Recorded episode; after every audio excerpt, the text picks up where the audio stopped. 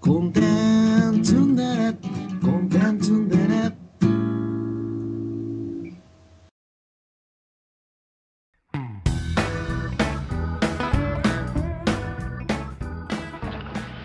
はい、えー、じゃあ、ジョニーです。あ、そうです。 2022、えー、っとですね、あまず秋アニメの感想の、あの、面白かった作品と読めについてなんですけど、うん。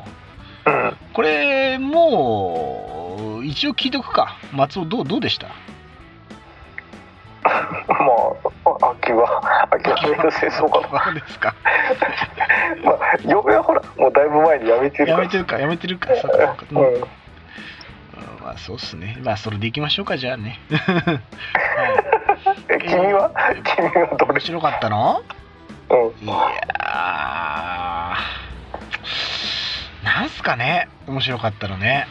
うん。 いや、ゆうちゃんと見たでしょちゃんと見たけど、まあそうね、面白かったなっていうのはあんまりないね。ああ、なるほどね。 DIY でもいいんじゃないかなぐらい。ああ、そういうことね。そうそうそう DIY 面白かったけど、これがナンバーワンっていうクールはちょっとなっていうね、まあね。うん、感じです。というわけで、えー2022冬アニメ、えー、展望いきたいと思いますが、えーまずはあの、いじらないで長瀞さん2期っていうね、これ僕案件ですね。やるね。もう長瀞さんにいじられる人生を追体験したいという僕のピュアな思いをあのアニメスタッフこじらせたねで。こじらせた青春群像。ちゃんとやってくれたっていうありがたいそれからビンランドサガの2期がありますね、ほうほううほん、それからね僕個人的に注目してるのは大石灰大雪海のカイナってやつ知ってますう。うん。知らなんかね、ちょっとややるんで面白そうですよ。なはいい。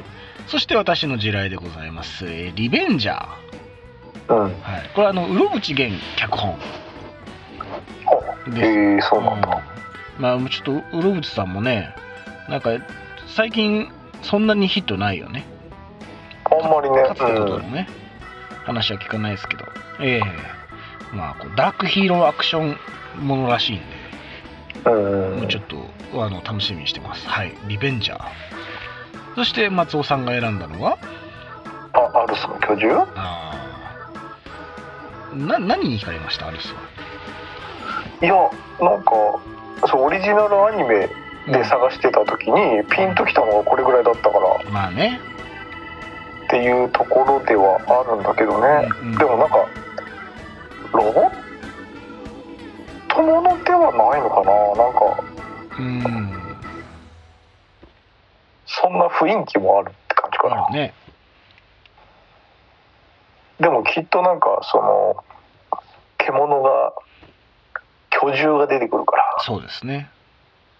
なんかそれをこう巨獣狩りとかするらしいよマジでか。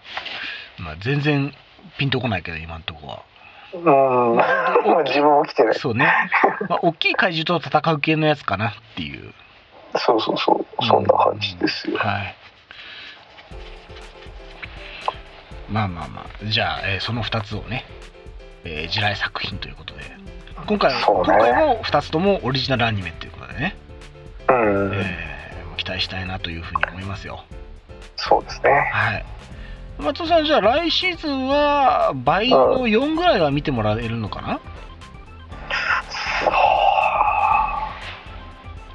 そうだね。あーまあ、そんぐらい期待したいですね。そうね。頑張れ、頑張れるか。はい。